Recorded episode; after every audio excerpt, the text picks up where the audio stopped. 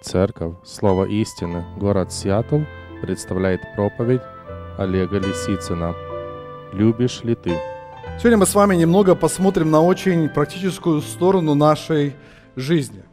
Мы с вами посмотрим на одно из маленьких посланий, а, всего 13 стихов, и посмотрим, как апостол Иоанн наставляет в этом очень практическом аспекте нашей жизни.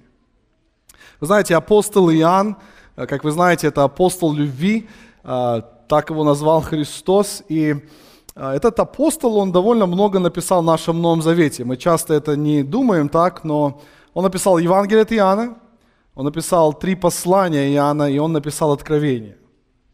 Так что он довольно много написал, и вы знаете, все его описания, все вот эти разные книги, которые написал, они немного имеют свой фокус. А, мы уже, помните, слышали очень долгое время, изучали книгу Откровения, где он говорил о чем, если кто помнит? Ну, о последних событиях, да. Но что он пытался вселить в христиан? Слава Христа. Но что эта слава Христа должна была вселить вот в тот момент, где они находились? Надежду, мир, покой. Да?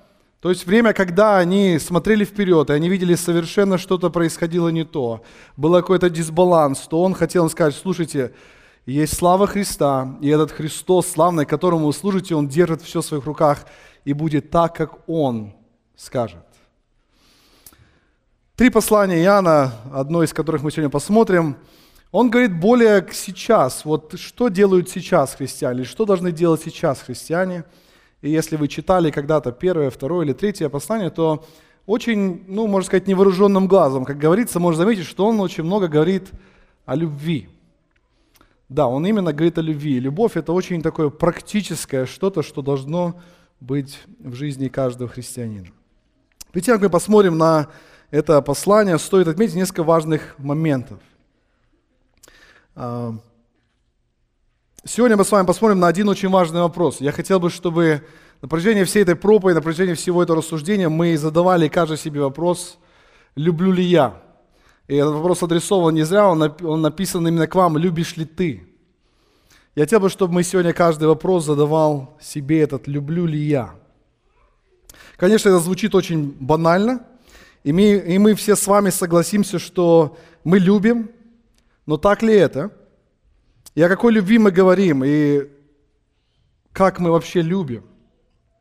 Писание очень много говорит о любви, и стоит заметить, что это было так задумано самим Богом, что в дальнейшем было передано человеку. Когда Бог сотворил человека, то любовь была отображена в сотворенном человеке как одна из частиц подобия Бога. Бог в самых ранних проявлениях себя людям, когда Он говорил через пророков, Он говорил о любви – и он прежде всего говорил о любви к себе. А, когда Бог избрал израильский народ, Он также учил их и повелевал, чтобы они любили Бога. Во Второзаконие 6 глава мы читаем «И люби Господа Бога твоего всем сердцем твоим и всей душою твоей, и всеми силами твоими».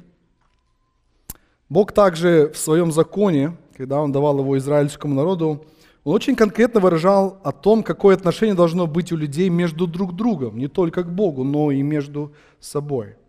Левитам 19 глава записано, «Не мсти и не имей злобы на сынов народа твоего, но люби ближнего твоего, как самого себя, я Господь». То есть Бог очень хорошо рисовал картину, и люди с самого начала, можно сказать, с ранних лет знали, что любовь моя должна быть к Богу, и любовь моя должна быть к человеку вертикально и горизонтально. Иисус, когда был на этой земле, Он также подтверждал эти заповеди. Матфея 22 глава, у меня это, это текст, если вы хотите, можете записать и прочитать. Он подтвердил эти две заповеди, отвечая на вопрос, помните, ему задали, какая наибольшая заповедь? И он ответил именно этими двумя, говорит, эти две заповеди наибольшие. Но несмотря на все эти утверждения, мы с вами живем в мире, где как раз все наоборот – Практикуется зло, обман, ненависть, и грех преобладают намного ярче в этом мире, где мы живем. И это, как говорится, обтирается от, об нас. С появлением Нового Завета и учения Христа мы с вами узнаем из Писания, что любовь становится обязательным фактором, который должен присутствовать у каждого последователи Иисуса Христа, особенно любовь к братьям и сестрам по вере. Иоанна 13 глава мы читаем, «Заповедь новую даю вам», это Христос говорит, «да любите друг друга. Как я возлюбил вас, так и вы, да любите друг друга, потому узнают все, что вы мои ученики, если будете иметь любовь между собой». Это конкретные или ровные, прямые слова самого Христа. Иоанн в своем первом послании идет дальше и говорит, что кто не имеет такой любви, тот не истинный верующий. Какой любви? Любви к братьям и сестрам по вере. 1 Иоанна, 2 глава, записано, кто говорит, что он во свете, а ненавидит брата своего, тот еще во тьме. Кто любит брата своего, тот пребывает во свете, и нет в нем соблазна. То есть Иоанн очень ярко рисует картину, говорит, или да, или нет. Или во свете, или во тьме, или любит брата, или ненавидит. Сегодня мы с вами посмотрим и попробуем задать этот вопрос каждой себе, люблю ли я? Люблю ли я? Сегодня мы посмотрим второе послание Иоанна, и мы с вами посмотрим на четыре теста нашей любви и проверим каждый себя. Как хорошо действует моя любовь к моим братьям и сестрам по вере. Итак, первое, что предлагает нам апостол Иоанн, это природа любви и истины. С первого стиха мы читаем такие слова – Старец избранной госпоже и детям ее, которых я люблю поистине не только я, но и все познавшие истину, ради истины, которая пребывает в нас и будет с нами вовек. Да будет с вами благодать, милость, мир от Бога Отца и от Господа Иисуса Христа, Сына Отчего в истине и любви. Я весьма обрадовался, что нашел из детей твоих, ходящих в истине, как мы получили заповедь от Отца. Старец Иоанн это апостол Иоанн пишет это письмо. Его представление, скорее всего, указывает на его положение, чем на его возраст. Хотя и другое тоже не отменяется, он был уже в преклонных годах. Но слово, которое использует он старец или presbyterus, обозначает старец, старейшина или пресвитер. Скорее всего, указывая на его роль в церкви как на пресвитера – и это очень уникальный момент, что мы уже видим, как с апостолов начинает этот транзакшн, этот переход на пресвитеров, и сам апостол Иоанн уже представляет себя как старейшина или как пресвитер. Это письмо несет более частный характер и адресовано конкретной женщине и ее детям. Если вы обратите внимание на Иоанна, особенно повторяет некоторые слова в этих первых стихах своего послания. И эти слова – любовь и истина. Вот на них мы и сфокусируемся сегодня.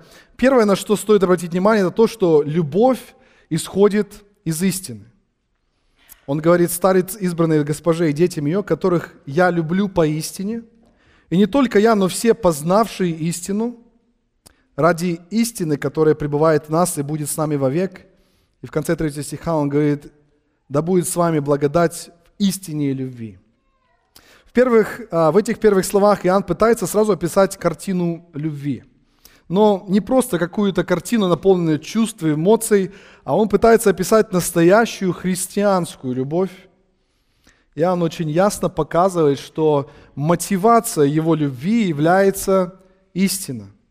Он добавляет, что не только я люблю вас, но все те, кто познали истину, также любят вас. И эта истина пребывает в нас и будет вовек. Другими словами, истина является двигателем любви верующих друг другу. Откуда любовь получает свою подпитку или силу? Можно спросить такой вопрос. Иоанн говорит от истины. Иоанн более детально говорит об этом в своем первом послании. Послушайте, 1 Иоанна, 2 глава, он говорит, кто говорит, я познал его, но заповеди его не соблюдает, тот лжец, и нет в нем истины. А кто соблюдает Слово Его, в том истинно любовь Божья совершилась. Из всего узнаем, что мы в Нем. Истина Божья как раз и вселяет истинную любовь в человека, живущая истина в человеке и проявляет любовь. Иоанн также продолжает в третьей главе, он говорит, «Дети Божьи и дети дьявола узнаются так. Всякий, не делающий правды, не есть от Бога, равно и не любящий брата своего. Ибо такого благовествования, которое вы слышали от начала, чтобы мы любили друг друга. Дети Божии узнаются так, напрашивается вопрос «как?». Они делают правду и любят друг друга, он отвечает. И это, и, и это э, весть, которую мы слышали от начала. От начала чего, хочется спросить вопрос? От того времени, когда Иисус проповедовал эту заповедь любви. Дети Божьи, познавшие истину, любят друг друга поистине. Иоанн как-то э, тоже писал в 4 главе, «Кто исповедует, что Иисус есть Сын Божий, в том пребывает Бог, и Он в Боге, и мы познали любовь, которую имеет к нам Бог, и уверовали в нее. Бог есть любовь, и пребывающий в любви пребывает в Боге, и Бог в нем. Это взаимодействие истины и любви, которое пытается передать Иоанн. Итак, Иоанн подтверждает, что любовь, истинная, правильная христианская любовь исходит из истины. Она стоит на фундаменте истины, она подпитана истиной, вся сила любви находится в истине – той истине, которая пребывает во веки, во век истина Божия. Если вы хотите простую написать, нарисовать диаграмму, то представьте истина, это блок истины, сверху стоит блок любви. Так вот, истина, она как раз являет силу или дает силу вот этой истинной любви, чтобы она могла проявляться. Мы также можем видеть здесь очень а, еще одну грань природы любви и истины, которую подтверждает Иоанн. Она выражается в том, что любовь подтверждает истину. Это же самый стих «Старец, избранный госпожи и детям ее, которых я люблю поистине, не только я, но и все, познавшие истину ради истины, которая пребывает в нас и будет с нами вовек. Да будет с вами благодать, милость, мир от Бога Отца и Господа Иисуса Христа, Сына Отчего, в истине и любви. Я весьма обрадовался, что нашел из детей твоих, ходящих в истине, как мы получили заповедь от Отца, заповедь от Отца, то есть истину. Иоанн пишет, что он любит, и также все другие, познавшие истину, тоже любят. И в этом видно проявление истины. Истина будет подтверждаться наличием действенной любви друг к другу. Проявление любви свидетельствует о наличии истины. Истина является источником любви, и когда мы видим проявление этой любви к друг другу, это является свидетельством об истине в человеке. Иоанн когда-то писал в своем первом послании, пятой главе, он говорил, «Всякий верующий, что Иисус есть Христос, от Бога рожден, и всякий любящий родившего любит и рожденного от Него». Что мы любим детей Божьих и знаем из того, когда любим Бога и соблюдаем заповеди Его, ибо это есть любовь к Богу, чтобы мы соблюдали заповеди Его. Иоанн очень уникально соединяет любовь и истину и показывает, что они работают вместе. Истина всегда должна управлять действием любви. Любовь к братьям и сестрам по вере является подтверждением наличия истины. Если взять ту же самую диаграмму, где есть истинная любовь, и истина подпитывает любовь, то теперь любовь, как бы она подтверждает истину. Когда есть вот этот выход, проявление любви, она подтверждает, что вот эта истина является подпиткой этой любви. Иоанн продолжает в следующем тексте – к тому вопросу, как я люблю, Иоанн показывает, что мы должны любить. Он объясняет о необходимости любви. В пятом стихе он пишет, «И ныне прошу тебя, госпожа, не как новую заповедь предписывая тебе, но ту, которую имеем от начала, чтобы мы любили друг друга». О чем просит Иоанн госпожу? Довольно очень прямой ответ, чтобы мы любили друг друга – а что это за повеление? Иоанн говорит, что это заповедь. А кто дал эту заповедь, напрашивается вопрос. Бог. А когда мы получили эту заповедь в начале, несмотря на то, что Бог уже давно ее провозгласил, человек получает ее или слышит эту заповедь, когда в его сердце проникает истина Божья. В этой истине и звучит заповедь любви, любить своих братьев и сестер. Другими словами, мы должны любить, потому что этого требует Бог. И исполнение этой заповеди проявляет послушание к Богу. Иоанн уже писал об этом более детально, опять же, в своем первом послании. Причина, почему возвращаюсь в первое послание, потому что в первом послании он, у него было немножко больше папируса, наверное, больше места было. Он пять глав посвятил, чтобы описать а, вот эти наставления. 1 Иоанна 2 глава, он пишет, «Возлюбленные, пишу вам не новую заповедь, но заповедь древнюю, которую вы имели от начала». Заповедь древняя есть слово, которое вы слышали от начала, но при том и новую заповедь пишу вам, что есть истина и в нем, то есть в Иисусе и в вас. Потому что тьма проходит, и истинный свет уже светит. Что это за древняя и новая заповедь, вы, может быть, спросите? Такое ощущение, что Иоанн здесь немножко запутался. Древняя, новая, так какая же заповедь? Или две, может быть, у нас заповеди? Древняя заповедь – это заповедь, о которой я уже упоминал в начале. Помните, мы читали с Ветхого Завета – любить Бога и любить ближнего. Так что же за новая заповедь, о которой здесь говорит Иоанн? Иисус когда-то говорил, Иоанна 13, 13 глава, «Заповедь новую даю вам, да любите друг друга. Как я возлюбил вас, так и вы, да любите друг друга, потому узнают все, что вы мои ученики, если будете иметь любовь между собой». И дальше Иоанн пишет в 15 главе, «Сия есть заповедь моя, да любите друг друга, как я возлюбил вас». Это новая заповедь, та, которую дал Иисус Христос. Но это та же, о которой говорилось в Ветхом Завете. То есть приход Христос, приход Мессии, Он говорит, я вам заповедь новую даю, но когда Он провозглашает какую заповедь, Он возвращается к той заповеди, которая уже была дана Богом. Итак, Иоанн просит через любовь проявлять послушание к заповеди Божьей. 2 Иоанна он говорит, «И ныне прошу тебя, госпожа, не как новую заповедь, предписывая тебе». То есть, другими словами, говорит, «Я не хочу тебе сказать что-то новое делать, я не повелеваю тебе что-то новое делать, но ту, которую мы имеем от начала, ту, которую имеем от начала, чтобы мы любили друг друга». То есть, другими словами, Иоанн пытается ей сказать, что есть новая заповедь, вернее, она не новая, вернее, это заповедь, которая была дана с самого начала человеку. И вот эта необходимость любви или нужда, что мы должны любить, заключается в том, что когда мы любим, мы послушны самому Богу. Еще один тест, который Иоанн освещает здесь, проявляется в борьбе за любовь. В следующих нескольких стихах он описывает борьбу за любовь. Шестого стиха он говорит – Любовь же состоит в том, чтобы мы поступали по заповедям Его. Это та заповедь, которую вы слышали от начала, чтобы поступали по ней.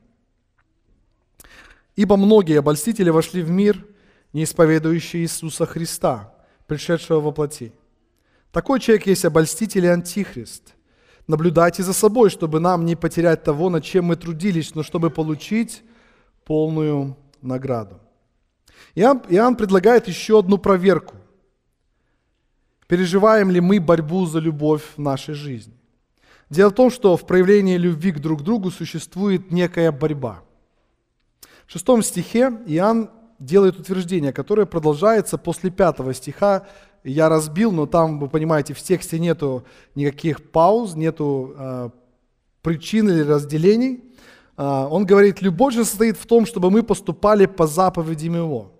То есть, исходя из пятого стиха, если это повеление Божье, то мы должны любить друг друга, и в этом и выявляется как раз послушание Богу. Но Иоанн как бы еще продолжает углублять эту истину, и он говорит, это та заповедь, которую вы слышали от начала, чтобы поступали по ней. Он говорит, что это вы слышали от начала, от начала вашего познания Бога, и вы слышали это для того, чтобы повиноваться. Вы были наставлены так для того, чтобы вы любили друг друга – но вот самый главный аргумент или причина борьбы. В следующем стихе, в седьмом стихе стоит слово «ибо». И кто э, где-то, может быть, когда-то слушал проповеди Павла, который проповедует здесь, он очень часто говорит, что это очень важное слово. Я хотел бы тоже на него обратить внимание. Вы знаете, слово «ибо» – это как вот петля на двери. Она маленькая, но на ней двигается вся дверь. Благодаря этой петли мы можем повернуть дверь и посмотреть, что на другой стороне двери – и может быть, когда-то вам встречалось, что с одной стороны дверь белая, а когда поворачиваешь, с другой стороны черная или какой-то еще другой цвет. Часто так делают в домах, где мы живем. Так вот, ибо это, это слово, которое нас предупреждает, говорит, вот, вот, вот по этой причине. Заметьте, было повеление, апостол Иоанн пытался сказать, что мы должны быть послушны Богу. Мы должны любить, потому что это выполнение заповедей. Он говорит, что это заповедь, которую вы слышали от начала, чтобы поступали по ней. Потому что. Почему? Потому что. Потому что многие обольстители вошли в мир, не исповедующие Иисуса Христа, пришедшего плоти. Такой человек есть обольститель и антихрист. Звучит чуть-чуть не, не в попад, можно сказать немножко разрывно. Почему он говорил только здесь о любви, о заповеди, и здесь он говорит «ибо» и приводит такое, может, довольно ужасное явление. Это как раз вот это явление, о котором здесь описано, является и сопротивление, которое заставляет нас бороться за любовь. Наличие этих людей указывает на определенное напряжение среди э, верующих людей. Мы уже говорили о том, кто такие обольстители – Само слово обозначает обманщики, вводящие в заблуждение, в заблуждение или лжеучители. Я хотел вам прочитать одно, а, один комментарий. Один комментатор, он немножко вот подметил вот это, а, вот, вот это описание самого Иоанна. Он говорит, эти лжеучители были совсем не теми людьми, которые искренне ошибались или, которые ввели, а, или которых ввели в заблуждение, воспользовавшись их неосведомленностью в, в отношении Евангелия. То есть, говорит, эти лжеучители, о которых он говорит, это не просто а, рядовой член церкви, который, ну вот он ищет, он изучает Писание, и вдруг вот он, ну не так начал понимать. Совершенно нет. Не такие это люди. Он говорит дальше, в трудах Иоанна и фарисеи, и лжеучители предстают как люди сознательно взбунтовавшиеся против совершенно очевидного света, который они получили. Он продолжает дальше, говорит, именно поэтому их мятежность названа непростительным грехом или грехом к смерти. Трагедия же заключается в том, что они и других убеждались следовать за ними в погибель. Новый Завет ясно учит, что лжеучители будут появляться и приносить с собой огромные проблемы. Понимаете, да? То есть это а, Иоанн здесь говорит не просто какой-то, знаешь, брат рядом с тобой идет, и вот он, вот он начал задавать вопросы, и, может быть, не совсем понимает что-то. Говорит, нет, это люди, то есть, если посмотреть на Иоанна, как он описывает этих людей, это люди, которые умышленно взбунтовались, то есть умышленно идут против. И, кстати, даже если посмотреть сравнение, которое Иоанн использует, он говорит, а, что этот такой человек есть обольститель и антихрист. Это очень довольно такие серьезные слова, которые использует Иоанн. Давайте посмотрим на более детальное объяснение от самого Иоанна. В первом послании, опять, как я говорил, во второй главе у него было больше места немножко объяснить, сказать об этих людях. Он говорит с 18 стиха, я выборочно прочитаю некоторые тексты. «Дети, последнее время, и как вы слышали, что придет антихрист, и теперь появилось много антихристов, кстати, те, которые подражают тому антихристу, который придет – то мы и познаем из того, что последнее время они вышли от нас, но не были наши, ибо если бы они были наши, то остались бы с нами, но они вышли, и через то открылось, что не все наши. 22 стих он продолжает, кто лжец, если не тот, кто отвергает, что Иисус есть Христос? Это антихрист, отвергающий Отца и Сына. Всякий, отвергающий Сына, не имеет и Отца, а исповедующий Сына имеет и Отца. И 26 стих он говорит, это я написал вам об обольщающих вас. То есть довольно детально он описывает и довольно детально он предписывает, что вот эти антихристы, вот эти люди, которые идут и внедряются в церковь, они точно не являются частью церкви. Почему? Потому что он говорит, что они вышли от нас, потому что они не были наши. То есть это, не, это понимаете, да, я хочу здесь очень заострить внимание, что это не просто человек, который, изучая Писание, и может быть действительно он какую-то услышал идею неправильную, и он пришел, может быть, к вам и говорит, слушай, я вот это услышал, как ты думаешь насчет этого? Это еще не лжеучитель. Может, вам как раз он пришел к вам, хорошая возможность поправить этого брата, наставить его, проявить любовь к нему. Но Иоанн говорит о нечто что то другом, что это люди, они умышленно сбунтовались против совершенно очевидного света. Это очень серьезный аргумент, который приводит Иоанн. Многие обольстители пришли в мир, но вы можете спросить, как эти обольстители участвуют в борьбе с нами? В чем опасность этих людей? Он говорит, 2 Иоанна 1 глава, «Ибо многие обольстители вошли в мир, не исповедующие Иисуса Христа, пришедшего во плоти. Такой человек есть обольститель и антихрист». Иоанн здесь дает наставление, 8 стих, наблюдайте за собой, чтобы нам не потерять того, над чем мы трудились, но чтобы получить полную награду. Иоанн говорит, по причине того, что вошли обольстители, наблюдайте за собой. Почему? Чтобы нам не потерять того, над чем мы трудились. Здесь стоит а, сделать небольшую остановочку для пояснения. Многие берут этот текст и аргументируют потерю спасения. Они говорят, вот ясно Писание говорит, что можно трудиться и потерять, нужно наблюдать, нужно прилагать старания все к своему спасению, иначе можно его потерять. Но я думаю, вы со мной согласитесь, просто посмотреть на восьмой стих, здесь очень ясно видно, что мы не трудимся над нашим спасением. И если мы посмотрим другие тексты из Писания, мы это ясно видим, что к нашему спасению или чтобы получить спасение, мы ничего не делаем. Еще восьмой стих дает очень ясное объяснение, в чем, о чем идет речь речь идет, или главный объект обсуждения в 8 стихе идет как раз награда.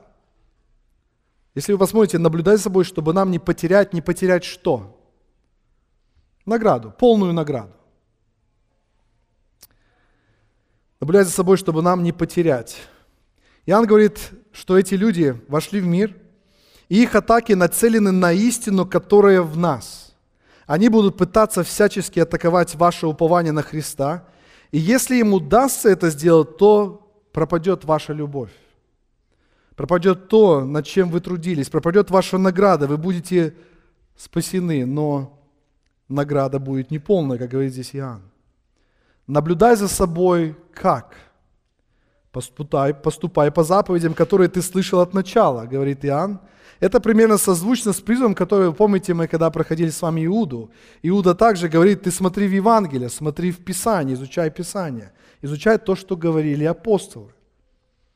Итак, это еще один тест, как я люблю. Можно задать себе несколько вопросов. Испытываю ли я борьбу за любовь? В чем заключается моя борьба? Кто является враг в моей борьбе? А может, я уже не люблю, потому что поражена истина во мне? Мы идем дальше. Иоанн также говорит еще об одной сфере, где нам стоит задуматься о том, как я люблю.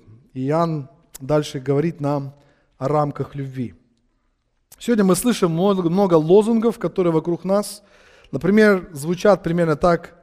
Любите грешников, а не их грех. Эти люди пытаются всячески стереть всякие христианские грани. Их окончательная цель – чтобы показать, что на самом деле за этими христианами ничего не стоит, просто какие-то глупые убеждения. Всякий раз, когда люди пытаются стереть различные моральные грани, когда всяческие люди пытаются говорить, что вы должны всех принимать, но вы же христиане, вы призваны любить. Это атака для того, чтобы стереть, можно сказать, христианство. Может быть, из-за неправильного отношения к этому вопросу и страдают наши отношения друг к другу здесь, в церкви. Может быть, мы где-то уже, несмотря на эти различные атаки или несмотря на, может быть, эти стертые грани, мы неправильно относимся друг к другу, к братьям и сестрам здесь.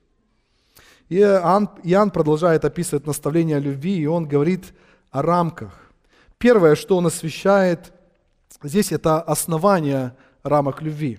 В 9 стихе он говорит, всякий приступающий учение Христова и не пребывающий в нем не имеет Бога. Пребывающий в учении Христовом имеет и Отца, и Сына. Иоанн показывает, что есть две категории людей. Те, кто имеют Бога, и те, кто не имеют Бога. Те, кто не имеет Бога, это те, которые приступают учение Христова. Иоанн говорит, что это значит – Приступать учение Христова, это значит, они выходят за рамки учения Христова. Они, которые переходят пределы или активно отходят от учения Христова. Может, вы когда-то слышали такое понимание а, «круг ортодоксии». Алексей Коломийцев, он когда-то преподавал такой урок и говорил, что вот есть круг ортодоксии. И все люди, которые находятся в этом кругу ортодоксии, мы на основании а, понимания или основания их исповеди можем принять, что они являются возрожденные или спасенные люди. Но есть вещи, которые находятся за кругом ортодоксии. Как здесь Иоанн, например, говорит, всякий приступающий человек и не пребывающий в нем не имеет Бога. Да? То есть всякий, как мы читали раньше, всякий, который отвергает, что Иисус является Богом, или Иисус пришед во плоти, это выход за ортодоксией, это выход за, за общее учение Христова. Так он описывает, что вот эти люди такие. Эти люди также, они а, не пребывающие в нем, то есть не пребывающие в учении Христа. Они покинули учение Христа. И помните, как тот комментатор говорит, что это не просто нечаянно выпали из учения Христа, но это активное действие было их, они вышли оттуда. Они отвергают сына, как Иоанн писал уже в седьмом стихе. И есть противоположность, есть а, те, которые имеют сына и отца. В чем это выражается? Это выражается в том, что они пребывают в учении Иисуса Христа. То есть, другими словами, они находятся в этом кругу учения Иисуса Христа. Это и есть основание, что есть две категории людей. Те, которые имеют Бога, и те, которые не имеют Бога. Иоанн, 1 Иоанна, 2 глава, он записал, говорит, «Всякий, отвергающий Сына, не имеет и Отца, а исповедующий Сына имеет и Отца». Интересно, что 1 Иоанна, когда мы посмотрим, Иоанн, когда писал свое послание церкви, он уже, он уже писал по определенной причине, потому что начали вот эти разные ереси входить в церковь. Люди начали приходить, которые говорили, что ну, Иисус не пришел воплоти, это просто был призрак. Это просто был дух. Если вы откроете 1 Иоанна с 1 главы, он начинает объяснять, говорит, что мы видели его, мы чувствовали, мы осязали его, мы слышали его, мы говорили с ним. И свидетельство, которое он сказал, мы вам передали, то есть он очень с первых стихов говорит, что да, стоп, стоп, стоп. Это реальный был человек, потому что мы его трогали. Мы свидетели, мы его видели, трогали и слышали его.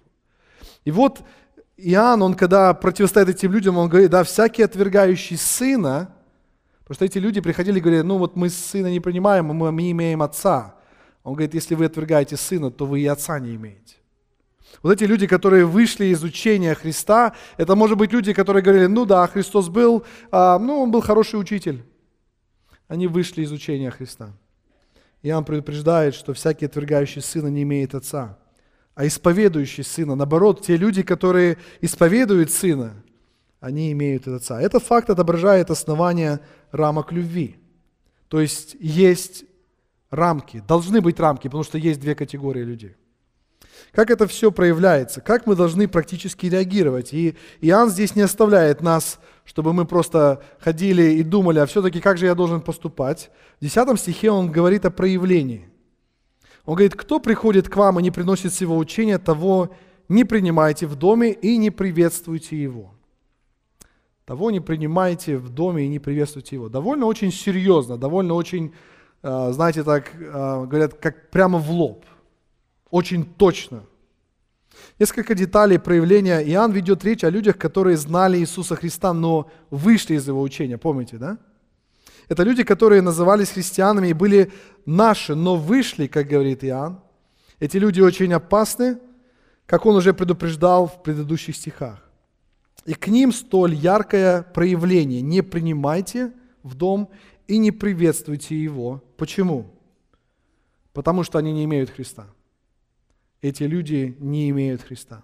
Апостол Павел когда-то в своих посланиях тоже предупреждал о таком явлении. Он говорит, Римлянам 16 глава, «Умоляю вас, братья, остерегайтесь производящих разделения и соблазны, вопреки учению, которому вы научились, и уклоняйтесь от них. Ибо такие люди служат не Господу нашему Иисусу Христу, а своему чреву, и ласкательством и красноречием обольщают сердца простодушных. Очень интересные слова. Я думаю, мы не будем долго на них за, за, э, останавливаться. Во второй, второй Фессалоникийцам, 3 глава, он также говорил, «Повелеваем же вам, братья, именем Господа нашего Иисуса Христа, удаляться от всякого брата, поступающего бесчинно, а не по преданию, которое приняли от нас».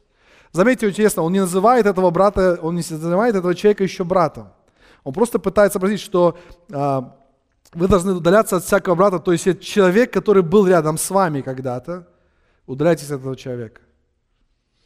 Другими словами, апостолы очень ясно говорили, как нужно реагировать на таких людей. Но кто-то может сказать, ну, я все-таки хочу принять такого человека, разделить с ним общение – Иоанн показывает, идет дальше, Иоанн показывает причину, почему наша любовь должна иметь рамки. И он говорит причину здесь в 11 стихе, он говорит, ибо приветствующих его, такого брата, участвуют в злых делах его. Вот в чем причина. Это приветствующие будут участвовать в злых делах этого, этих людей. То есть это не просто, э, это не просто вы э, поговорили с ним, угостили чаем, поговорили, но Иоанн пытается передать, что всякое, всякое восприятие или всякое interaction или всякое общение с таким человеком будет давать ему неправильный намек, что якобы вы с ним согласны. Кстати, а, приветствие, о котором говорит здесь Иоанн, это не просто сказать привет или, может быть, пожать руку. Я знаю, что часто люди встречаются с различными сомнительными личностями и э, даже задают не надо вопросы, а вот можно приветствовать, можно вот руку пожать такому человеку? Приветствие, о котором здесь говорит, это что-то большее. Это, а, подразумевается, приветствие – это торжественное такое принятие этого человека. А, в то время было, если человек приходил, и, кстати, вот 3 Иоанна немножко больше об этом говорит. Кстати, Иоанн пишет опять о той же теме. Но 3 Иоанне он говорит конкретное э, воздействие с одним определенным человеком. Так вот, когда человек приходил в дом, принять человека, это значило бы накрыть стол, дать ему ночлег, то есть угостить его, то есть это было торжество, и в то время это не просто в микровей кинуть какой-то там packet и дать человеку, да. В то время приготовить еду, это занимало довольно много времени, много ресурсов. То есть об этом приветствие говорит, приветствуя, то есть приветствуя или принимая, или, а, или, или, или разделяя время с этим человеком, ты будешь участвовать в злых делах его. О каких злых делах идет речь? Речь идет о злых делах, которые продвигают эти люди. Писание очень довольно ясно говорит о их намерениях. Я хотел бы немного просто привлечь, э, привести несколько текстов. Ефесянам 5 глава апостол Павел говорит, «И не участвуйте в бесплодных делах тьмы». Иоанн тоже когда-то писал в своем Евангелии, предупреждал, что эти люди, они ведут себя как вор и разбойник, 10 глава. И для чего приходит вор? Иоанн там очень тоже красочно описывает. Он говорит, вор приходит только для того, чтобы украсть, убить и погубить. Вот эти люди, он предупреждает, что вот эти злые дела, приветствуя или принимая таких людей, вы будете участвовать в этих злых делах. Он предупреждает, что те, которые принимают такого человека или приветствуют, с радостью принимают, тот помогает ему нести свою ересь дальше. Лжеучители, когда получают поддержку, их служения всегда думают, что их поддерживают делать то, что они делают, распространять свои злые дела. Я думаю, никому не секрет, но если нету последователей у человека, вы помните, когда-то Гамалиил еще в Деянии сказал, а, когда судили апостола, он говорит, подождите. Кстати, он считался один из очень умных человек, людей, очень, очень мудрым человеком в то время, он говорит, если не с ними Бог, то, ну, подождите, уже было много таких учителей, которые вставали, умирали и рассеивались ученики. Но если, говорит, с ними Бог, то, может быть, вы идете против Бога. Это интересный момент, что если за человеком нет последователей, то он теряет свою силу, свою поддержку, свои ресурсы, финансы, и он просто уходит на задний план. И здесь Иоанн предупреждает – вы должны иметь рамки любви, и рамки вашей любви да вы очень ясные, конкретные. Почему? Потому что если вы принимаете этих людей, вы участвуете в их злых делах. Сегодня мы с вами посмотрели на четыре теста нашей любви друг к другу. Первый тест – какая любовь находится во мне? Откуда питается моя любовь? Движима ли моя любовь к моим братьям и сестрам истину? Я хотел бы, чтобы мы сегодня посмотрели на этот текст и не просто посмотрели и себе определили, так, лжеучителя у меня в доме нет. Когда я встречаю лжеучителя, я его к себе не приглашаю. А, ну, на телевизоре тоже пытаюсь, на ютубе тоже пытаюсь лжеучителей не смотреть. Мы сейчас не об этом только говорим. Мы сейчас говорим о полном подходе любви. Если вы в четвертом тесте хорошо себя чувствуете и уверенно, положите еще есть три до этого. Я хотел бы вас призвать, чтобы вы во всех этих аспектах, во всех этих позициях посмотрели. Второй тест, о чем мы говорили, послушан я ли я Богу в проявлении любви к моим братьям и сестрам по вере? Как я проявляю эту любовь к моим братьям и сестрам? Третий тест, испытываю ли я борьбу за любовь в своей жизни? Приходится ли мне наблюдать за собой? И четвертый тест, о чем мы только что сейчас говорили, видны ли рамки любви в моей жизни – Имею ли я твердое основание сказать «нет» лжеучителю? Имею ли я твердое взвешенное понимание, кому я должен говорить «нет», а кому я должен проявлять любовь? Вот такое третье, второе послание Иоанна, он вкратце наставляет эту госпожу и ее детей, чтобы они любили, чтобы они продолжали любить, чтобы они продолжали исполнять эту заповедь, которую дал сам Господь. Любить людей, которые вокруг нее. Но также он привел другую, а, а, а, другой аспект в том, что эта госпожа, ее дети, несмотря на ее, можно сказать, добродушие, ее расположенность к этим людям, она должна понимать, что есть рамки. Не всех она должна любить, особенно оберегаться тех людей, которые идут против Христа.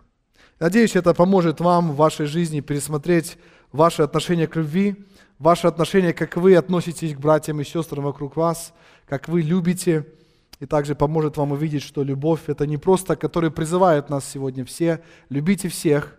Да, мы любим всех, но есть и рамки. Давайте вместе помолимся, просим Божьего благословения, чтобы Бог благословил нас, помог нам в этом преобладать. Давайте мы встанем вместе и помолимся.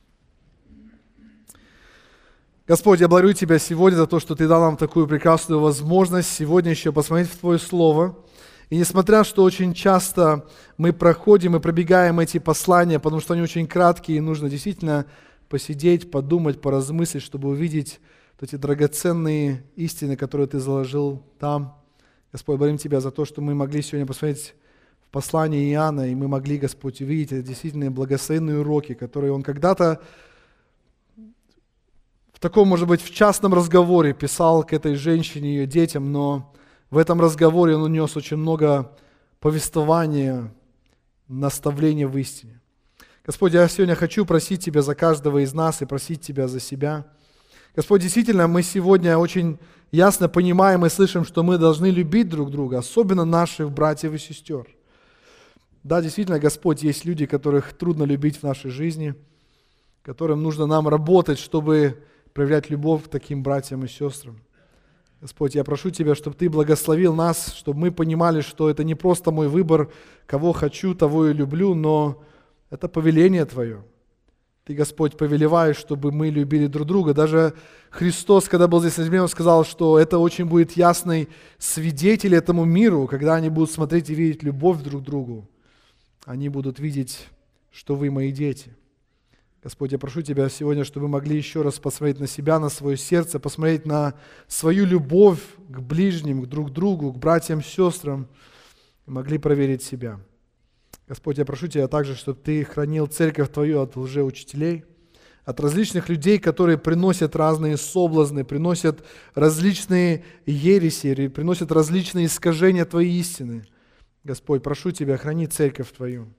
Даруй, Господь, чтобы мы были всегда на страже, чтобы мы всегда бодствовали и знали, что даже в моменты, когда, может быть, какой-то человек, лжеучитель, пытается вкрасться в мое сердце или вкрасться в мой дом, чтобы я, Господь, был на страже, чтобы каждый из нас был на страже.